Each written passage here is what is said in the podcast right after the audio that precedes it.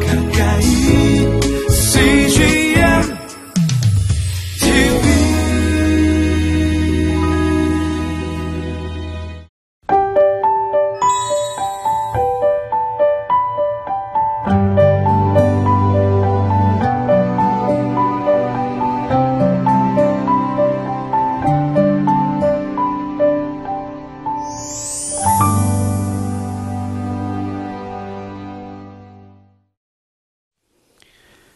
살아갈 때 오늘이 어떤 날이면 좋겠다고 생각하십니까?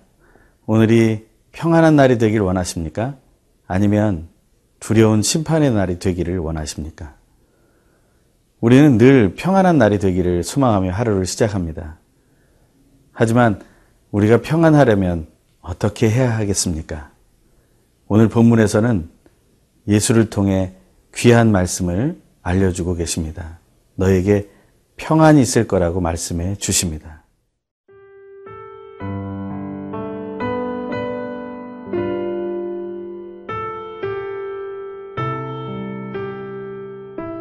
누가복음 10장 1절에서 16절 말씀입니다.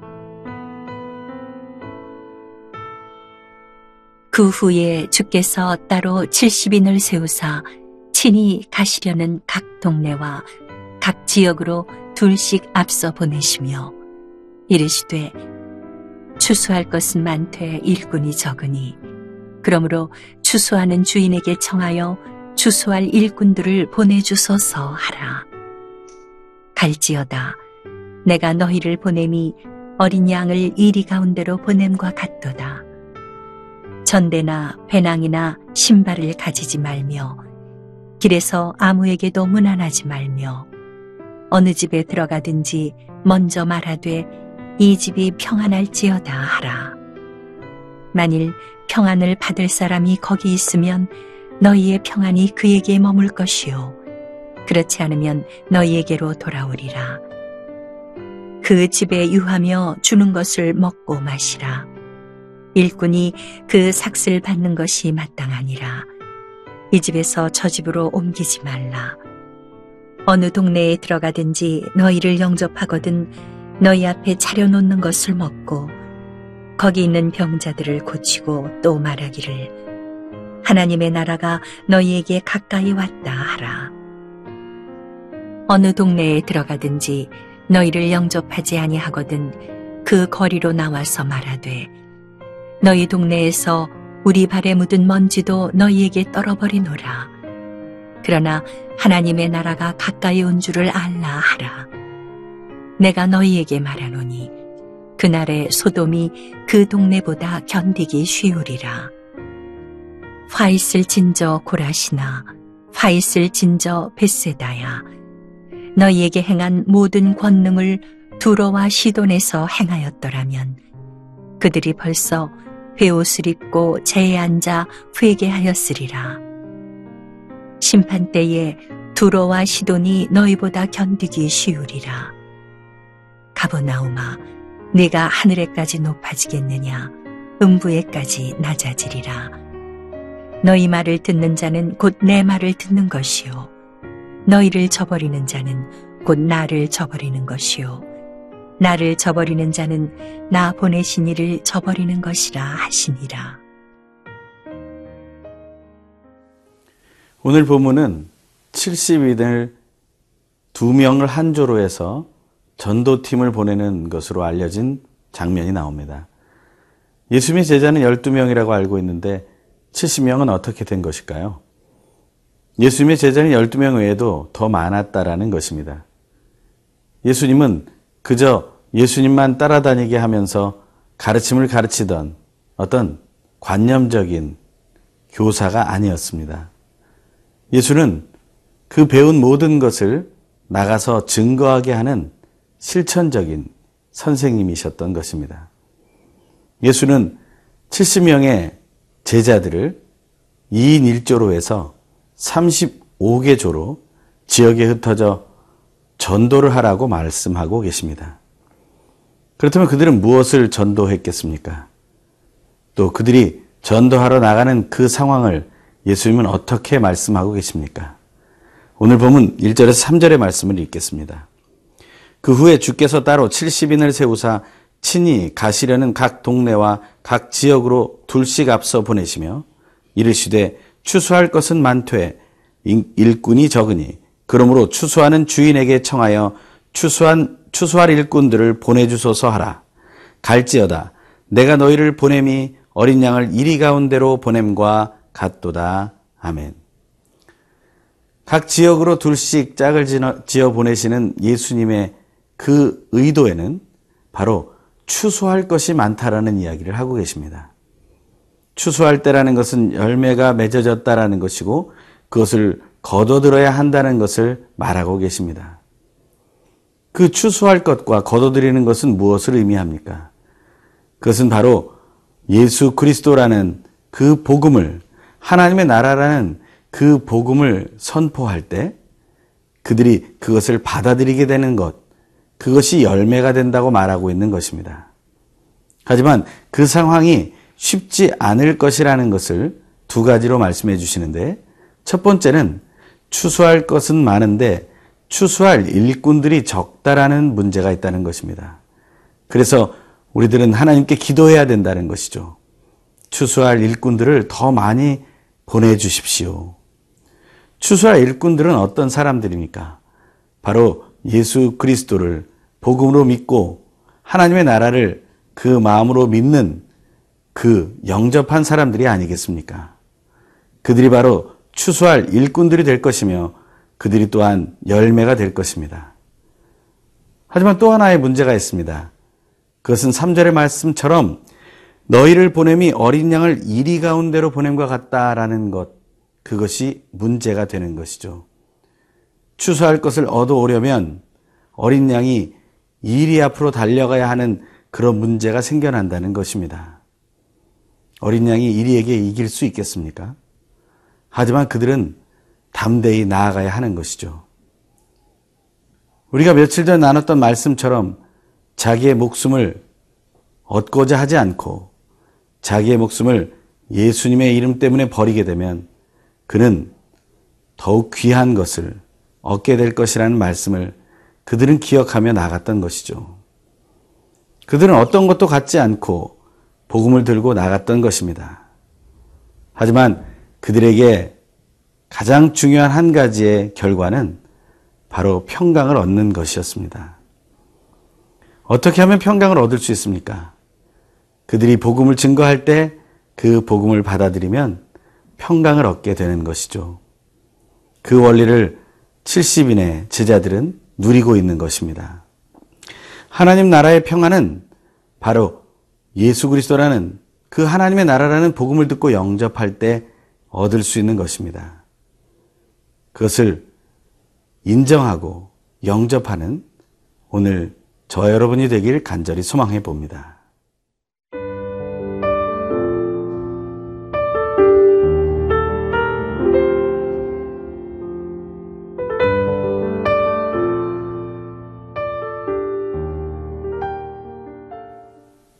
복음을 증거하라는 예수님의 명령을 받은 70일의 제자들에게 예수님께서 명령하신 한 가지가 있습니다. 그것은 5절에 나오는 말씀인데요. 어느 집에 들어가든지 먼저 말하되 이 집이 평안할지어다 하라. 하나님 나라의 복음, 바로 예수가 그리스도라는 복음을 증거하는 제자들에게 가장 먼저 주어진 명령은 그 집에 들어갈 때 평안을 구하라는 것입니다. 그 집에 평안이 깃드는 것, 그것이 참된 복음의 열매이기 때문입니다. 예수 그리스도의 이름을 들으면 평안하십니까? 그 평강이 여러분과 저에게 오늘 충만하기를 간절히 소망합니다. 그래서 저는 이렇게 문자나 메일을 통해서 인사할 때 고백하고 있습니다. 샬롬 인 지저스. 예수 안에서 평안하기를 간구하는 것이죠. 언제 어디서나 무엇을 하든지 어제도 오늘도 영원토록 예수 안에서 평안할 수 있다라는 이 고백은 우리에게 너무나 귀한 인사가 되고 또한 감사의 제목이 되고 하루를 평안하게 하는 그 기준이 됩니다. 오늘도 서로 삶을 살아갈 때 서로에게 먼저 평강의 인사를 전해 보십시오. 그러면 너무나 아름다운 일들이 일어나게 될 것입니다. 하지만 오늘 본문에는 이러한 평강의 인사마저도 거절하는 사람들이 있다는 것을 말하고 있습니다. 오늘 본문 10절의 말씀입니다. 어느 동네에 들어가든지 너희를 영접하지 아니하거든 그 거리로 나와서 말하되 영접하지 않는 사람이 있다는 것입니다. 예수님께서 예루살렘에 가고자 하시고 사마리아를 지나고자 하실 때 그것을 가로막았던 사람들처럼 우리를 가로막는 사람들이 있고 그 좋은 복음을 그 하나님 나라의 평안을 받아들이지 않는 사람들이 있다는 것입니다. 예수님은 그들에 대해서 단호히 말하라고 말씀하고 있습니다. 11절에서 12절의 말씀입니다. 너희 동네에서 우리 발에 묻은 먼지도 너희에게 떨어버리노라. 그러나 하나님의 나라가 가까이 온 줄을 알라 하라. 내가 너희에게 말하노니 그날의 소돔이 그 동네보다 견디기 쉬우리라. 복음을 영, 영접하지 않은 그 모든 사람들에게 주어지는 것은 사실 심판입니다. 하나님의 이 화 있을진저 메시지가 오늘 여러분과 저에게 임하지 않기를 바랍니다. 예수 그리스도의 그 이름이 복음이며 하나님의 나라가 우리에게 임하는 것이 복음인 것을 우리가 영접하고 확신하게 되기를 간절히 소망합니다. 하지만 우리가 그것을 이 땅에 있는 욕심 때문에 놓칠 때가 있습니다. 그것을 놓치지 않기를 우리는 기도해야 할 것입니다. 오늘 본문 16절에서는 이렇게 말씀합니다. 너희 말을 듣는 자는 곧 내 말을 듣는 것이요. 너희를 저버리는 자는 곧 나를 저버리는 것이요. 나를 저버리는 자는 나 보내신 이를 저버리는 것이라 하시니라. 우리가 하나님의 말씀을 듣고 받아들이는 것은 너무나 중요한 것입니다. 요한복음 3장 16절에서는 하나님이 세상을 너무 사랑하셔서 자기의 독생자를 우리를 위해 주셨고 그를 믿는 자가 멸망치 않고 영생을 얻는다고 했습니다. 하지만 그것을 받아들이지 않는 자도 있다고 말합니다. 요한복음 3장 18절과 19절에서는 이렇게 말합니다. 그를 믿는 자는 심판을 받지 아니하는 것이요 믿지 아니하는 자는 하나님의 독생자의 이름을 믿지 아니하므로 벌써 심판을 받은 것이니라. 그 정죄는 이것이니 곧 빛이 세상에 왔으되 사람들이 자기 행위가 악함으로 빛보다 어두움을 더 사랑한 것이니라. 아멘. 우리가 예수의 이름을 영접할 때 우리는 심판에 이르지 않습니다. 어둠에 거하지 않습니다. 우리는 예수 이름을 영접하는 복을 누려야 합니다. 오늘 예수의 이름을 영접하십시오. 하나님의 나라의 복음을 믿으십시오. 그래서 빛으로 하나님 주신 평강으로 가득 차게 되시길 간절히 소망합니다. 기도하겠습니다. 귀하신 하나님 감사합니다. 하나님 주신 평강을 누리는 삶을 살게 하여 주시옵소서. 예수님을 영접하고 믿음으로 심판에 이르지 않도록 우리를 보살펴 주시옵소서. 예수님의 이름으로 기도합니다. 아멘.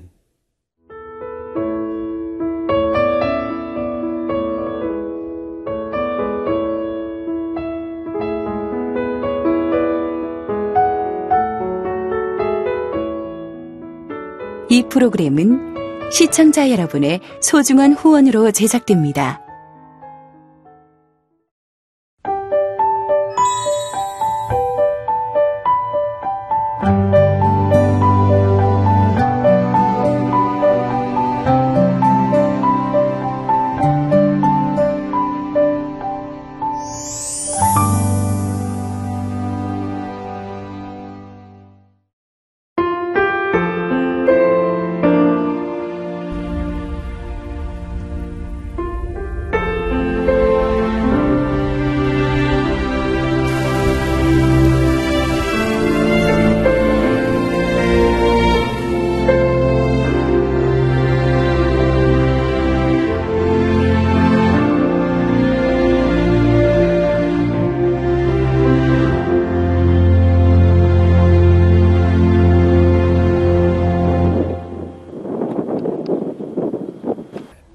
출근을 해서 일을 시작하려고 하는 그런 순간이었는데 전화가 왔더라고요.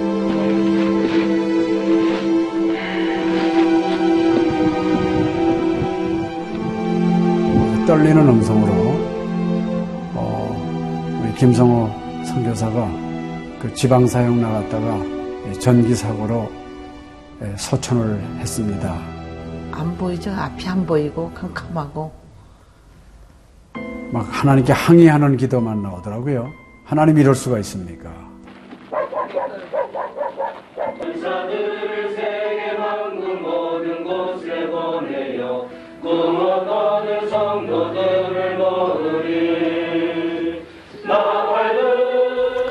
성호야 미안하다 미안해 이렇게 그 생각밖에 없어요.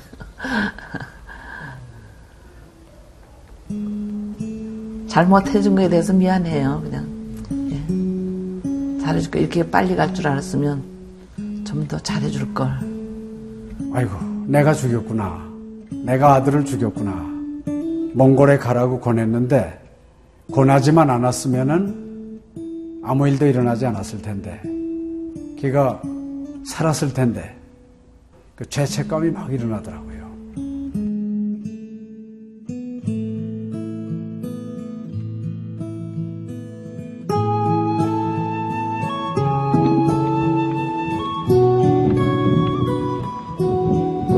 김성호 아들은 네, 네가 보낸 것이 아니라 내가 보냈다. 하나님께서 아들을 보내셨다고 하는 그런 음성으로 저희가 들려지는. 2000년도에 저희 아들을 그 울란바토르 날랑 공동묘지에 묻으면서 하나님의 속삭임이 제 마음에 있으셨어요. 예, 김여일아, 때가 되면 너도 와라.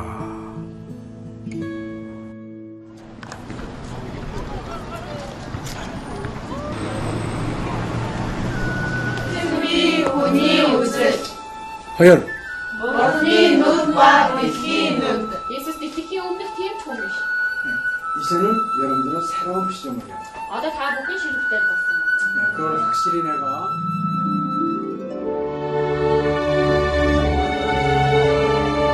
저희 아들 그 추모하는 에, 바로 이제 그 시기에 제가 그 시즌으로부터 연락을 받았다는 게 참 그냥 우연만은 아닌 것 같아요. 이 선교 현장에 그 교육 프로그램이 많이 빈약하기 때문에 TV 프로그램 같은 걸 통해서 그 조금 부족한 부분을 좀 보충했으면 하는 그런 생각을 늘 가지고 있었는데 아유 너무 참 좋다는 걸 느꼈습니다. 어, 하나님께서 또 저희 가정에 또 우리 제 사역지에 주시는 좋은 선물이 아닌가 저는 그런 생각을 좀 하게 되었습니다. одоо Монгол болохоор яг христчсэн нэвтрүүлэг гэх юм бол нэг их байдаггүй. М, Тэр ганцхан зөвлөг ганцхан байдаг болохоор тэр нь ч гэсэндээ сая христнийг ингээд сайн үзүүлч ч юм уу тэ христийг яг шууд ингээд дамжуулах ямарч боломжгүй байдаг учраас ярьж сонсож чадахгүй байсан мэд хүмүүс англи сурангаа судаан сурж байгаа учраас а тэрийг бас сонсоод ингэж уншаад тэтгэл хийж байгаа даа талархалтай нэт зүгээр ингээд нэвтрүүлэг гараагүй штэ тэгээд өхөө яг христчэн бусад орнууд маань яаж мөргөл өрөвт юм өөр бас тхэн хүмүүс ямар хөө байдлаар хүлээж авд ийм хөө байдлуудыг хүлээж авдаг байгаа юм. Монгол ирсэн СЖН-д нэвтрүүлгийнхаа даа тэгээ баярлаа. Тэг үнхээр баярлаа. Тэг амжилт хүсье аа. Амжилт. Сургууль дээр ин телевизийг бидлсэн баярлаа. Маш гоё. хайртай шүү. 사랑해요. 감사합니다. CGN